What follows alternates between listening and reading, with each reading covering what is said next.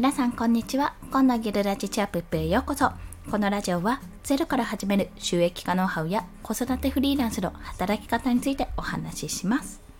はい、ということでですね、本日のお話はコンテンツ作りの挫折防止法3選についてお話しします。もう絶賛私ブログとかね、他のも停滞してるんですけども、まあこれは理由がちゃんとあるんですよ。言い訳ですけどね。まあでもそんな中で、私は音声配信だけは毎日3放送が続けてられてるんですよね。続けられてる。まあ3、4ヶ月ぐらいかな。半分以上、この配信を始めてから半分以上はこの1日3放送ができているんですよ。まあ、それも、その経験も踏まえて、その実績も踏まえて、じゃあ、どうやったらこの挫折を乗り越えられるかというところについて今日はお話をします。ということで、こんな人におすすめ、ブログや音声配信の定期更新が辛いよね。辛いよねっていうところ。そして、すぐに結果が出るわけじゃないし、正直めげると。いや、本当にそう思うんですよ。で、まあ、こちらについてね、自分もこういうことだってことがね、原因とそれに対する対策ですよね。そちらについてお話をします。ということで、今日の放送のポイントなんですけども、そもそもですね、挫折をするのはってとこなんですよ。挫折をする理由としては、まあ大体この3つかなって挙げられることがあったので、そちらを挙げると、1つ目は時間がない。まあ、2つ目は書く内容がない。まあ、とりあえず発信する内容がないってことですね。3つ目は旨味がないってところ。このね、旨味がないがやっぱり一番じゃないかなと感じております。要はメリットがない。その行動に対してのメリットが感じられない。まあ、結果もすぐに見えないし、あの反応も別にあるわけじゃないし、なんか反応がないものを黙々と淡々とやり続けていることってやっぱり辛いんですよね。でそれに対してじゃあそこの気持ちをどその辛いめげるっていうところをどうやって乗り越えていくかってところなんですよ。その結論は2つなんです。防止法としては3選なんですが結論としては2つあります結論は効率的に行うこと、まあ、これは時間がないっていうところを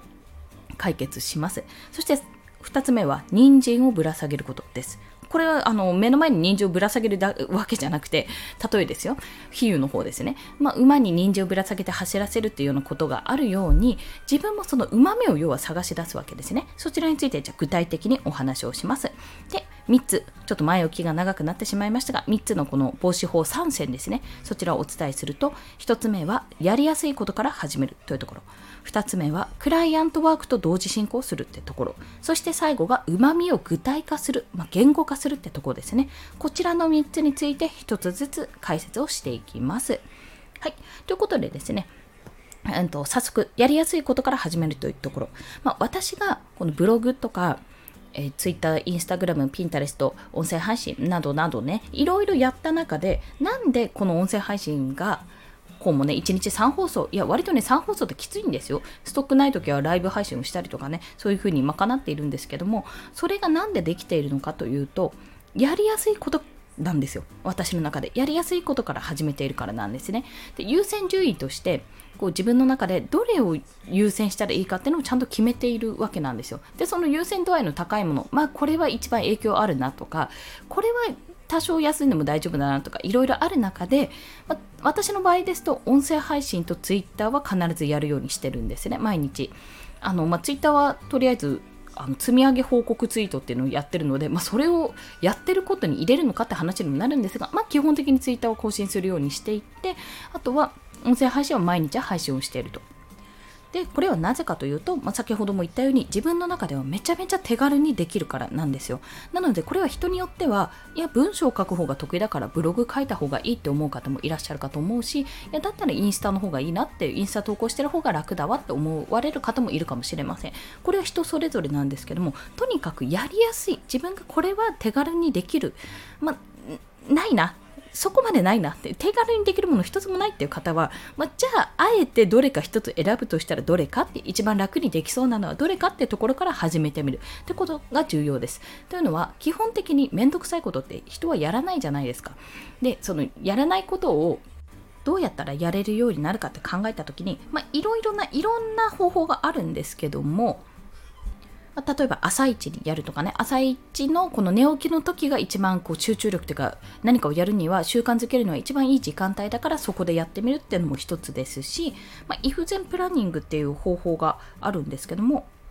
あらかじめ、まあ、何々をしたら何々をするっていうような形でもう条件を決めてしまうと。朝起きたら何々をする、まあ、ブログを書くでもいいですし例えばお昼ご飯を食べ終わったら音声の収録するっていうような形でもいいので、まあ、そんな形でも事前に決めてしまうとねそういうふうに、まあ、その何々をしたらっていうところは必ず毎日、まあ、毎日の習慣づけにしたい場合は毎日起こるような事象にするわけですね、まあ、毎朝6時に起きたらとかでもいいですし毎日ご飯を食べ終わったらとかでもいいですしそんな形でやると。そうすることによって、まあ、習慣化につながるってことがあります。まあ、こんな風にやりやすいことから始めてなおかつそれが習慣化になればどんどんどんどんその時間が短くなっていくんですよね。やるための時間。いろいろかかっていたものがどんどん短くなっていくのでそしたら今度は隙間時間に何をしようという話になります。そして2つ目がクライアントワークと同時進行するっていうところ、まあ、これは要は人参をぶら下げることなんですね。というのはクライアントワークって、まあ、基本的にスキルを切り売りする、まあ、スキルかもしくは時間を切り売りしてこう報酬を得るっていうような形なんですけどもこれは要は側近性が高いんです。つまるところこのうまみ要はお小遣いじゃないですけどお金がもらえるってもう最大のうまみなわけじゃないですか。それが欲しいがために、まあ、皆さんもしかするとねブログを頑張ってるとかこのなんだっけ収益の収益化ですね収益の仕組み化をするためにあの発信をやろうとしてるんだけどでもなかなか続かないってなるのはやっぱりそこに反応があったりとかすぐに結果が出たりとか報酬が出たりしないからなんですよね。だったらもうそれらは基本的にすぐに出ないんですよ結果は。ブログとかそのアフィリエイトとかもすぐに結果が出ないものばかり追っているとだんだんだんだん疲弊しちゃうのでだったらそれと同時進行でじゃあ側近性の高いものをしてみようと、まあ、本業やってる方はもうその分に仕事をすればお金が入ってくるのでそれでいいかと思うんですけどもそれとは別に例えばスキル、まあ、クラウドワークスとかで何か案件取ってみてそこでまあ、案件をね着手して納品してそこでお金をもらう。でもたったそれだけでもそれが数百円でもね結構嬉しいもんなんですよ。あ自分の力で稼げたっていうやっぱりその気持ちがだいぶ強く出ますので、まあ、そんな感じでクライアントワークと同時進行するこ同時進行することによって自分の中で達成感を得ていくんですね。もうゲームと一緒ですよね。細かいこうタスクを一つ一つやって達成感を得ることで、まあ、自分がこのなできないよな、これもやりてないなっていうこのモチベーションが下がるものに対して、あ、じゃあこれもやってみようって気にさせる。まあ、そのための準備運動がてらやっていくのもありかと思われます。まあ、この方法はね、私は割と良かったんです。そう。あそっかってブログとかで稼げないどうしようと思ってたけどもあ自分はスキルで稼げるんだなって思うとやっぱり収益がもう一つ自分でこれで稼げるって道が見えるとやっぱりね精神的メンタル的にも落ち着きます。あ大丈夫だ。まだ自分大丈夫だっていうふうに思えるようになるので自分はこれでもうダメだっていうふうに諦めがない。諦めなくていいってことにもなりますので、まあ、保険としてね気持ちの保険としてあるのは全然ありですしそこで得たスキルそこで得た実績っていうのは絶対に役に立つのでもう取っといて損はないというところです。そして最後はうまみを具体化するってところ、まあ、先ほど私はこのうまみメリットの部分を、まあ、お金っていうところでもありました。これをやることでお金がもらえるっていうのは最大のうまみだよっていうところうまみですよねっていうお話をした通り、まあ、お金でもそうですし例えば時間とか影響力とか何でもいいですよ。つながりたい人とつながれるようになるとかやっぱり自分がこれをやってることによってもう全然結果は出ないけど自分がこういうメリットがあるからやるんだってことですねでこれ一例を挙げます。私、ブログが全然進んでないんですよ。というのは、ブログやりたい。やっぱりエンドコンテンツとしてブログを作って、しっかりとね、そっちに流していきたいと思っているんですけども、何書いたらいいかわからないとか、書くのめんどくさいっていうのが結構ね先行しちゃって先走っちゃって、まあ、他のクライアントワークとか、まあ、ツイッターの方とかに力を入れちゃって全然やってないんですね 全然更新してないんですよただここで私うまみを感じる出来事っていうの何個かあって、まあ、やった方がいいと思ってるんだけどやらない。っていう状態じゃないですか。でそこでうまみって何かっていうと今だったらこれの記事1本書けばでそこでなおかつ選ばれたらお金がもらえるっていうようなシステムがあったんですよ。システムというかそういったなんだかキャンペーンがあったんですね。まあ、これをテーマにしたこのアフィリエイトリンクを貼った記事を1個書いて、まあ、応募してもらってそこで無事にね審査が通ってこれいいねっていう風になったら何いくらだったっけな？5000円か1万円かもらえるみたいなキャンペーンをやっているっていう情報をねいただいたんですよでそれ聞いた時にあやろうって思ったんですねいやまだ書けてないですけど やろうと思えたんですよそこであこれ書いたらでしかもこれを書くことによってこの次にじゃあこういう風な記事も書けてこれとえーと、この記事を書くんだったらあじゃあ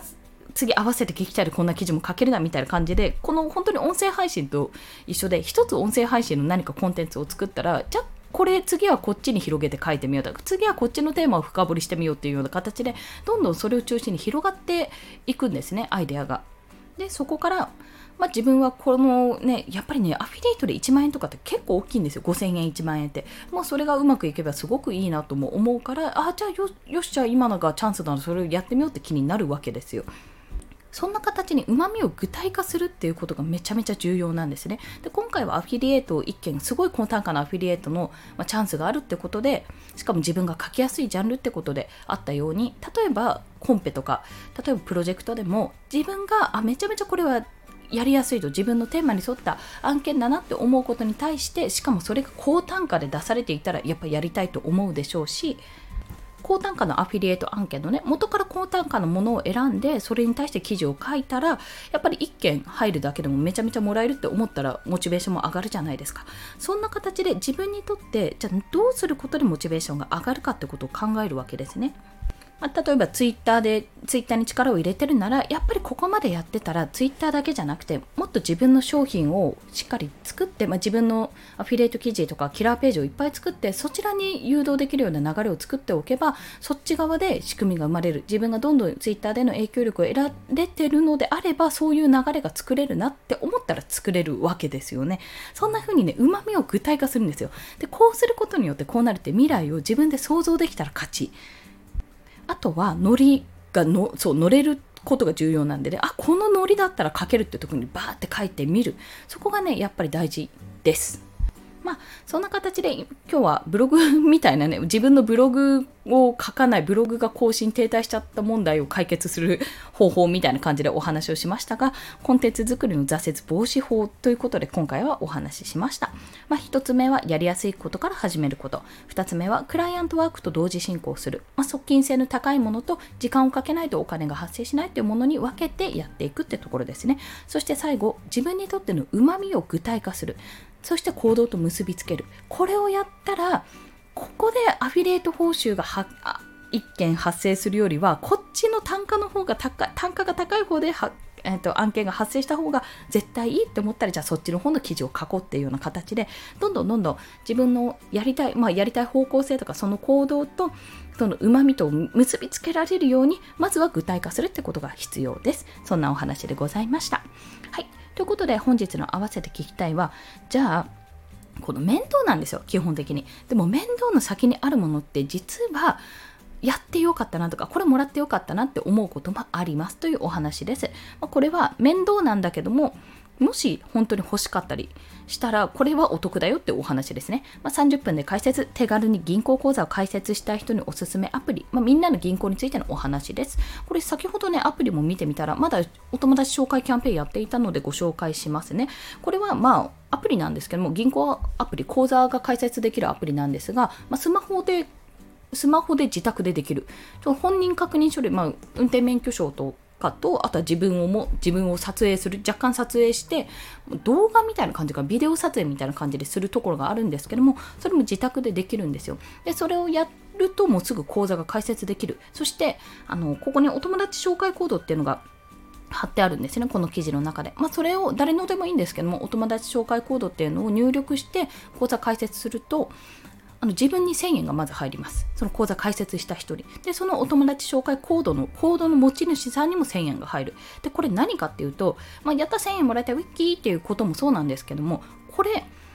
アフィリエイトなんですよ。アフィリエイトリンクとして、1000円もらえるアフィリエイトリンクとして貼れると。しかも、口座開設したいっていう人がいたらめっちゃ便利っていうところなんですよね。まあ、これね、使い方がいろいろあって、そっちの方面でも便利なんですけども、まあ、そこはちょっと詳しくは記事を見てもらえるとして、まあ、そんなアフィリエイトリンクとしてアフィリエイト案件としても使えるみんなの銀行アプリ。やるのは面倒だけども、まあ、大体30分ぐらいで解説できるから30分で1000円もらえるならラッキーだよねなんてそんなお話でございます。もしよかったらご覧ください。それでは今日もお聴きくださりありがとうございました。この放送いいねって思われた方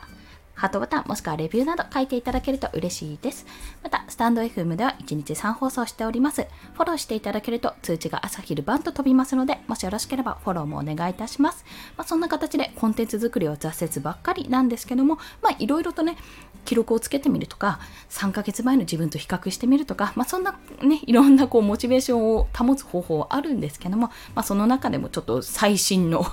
あ、うまみがないと、メリットがないとやってらんないよねっていうところを解決する方法を今日はお話ししました。よろしければ参考にしてくれると嬉しいです。それでは皆さん、今日もコツコツ頑張っていきましょう。コンでした。では、また。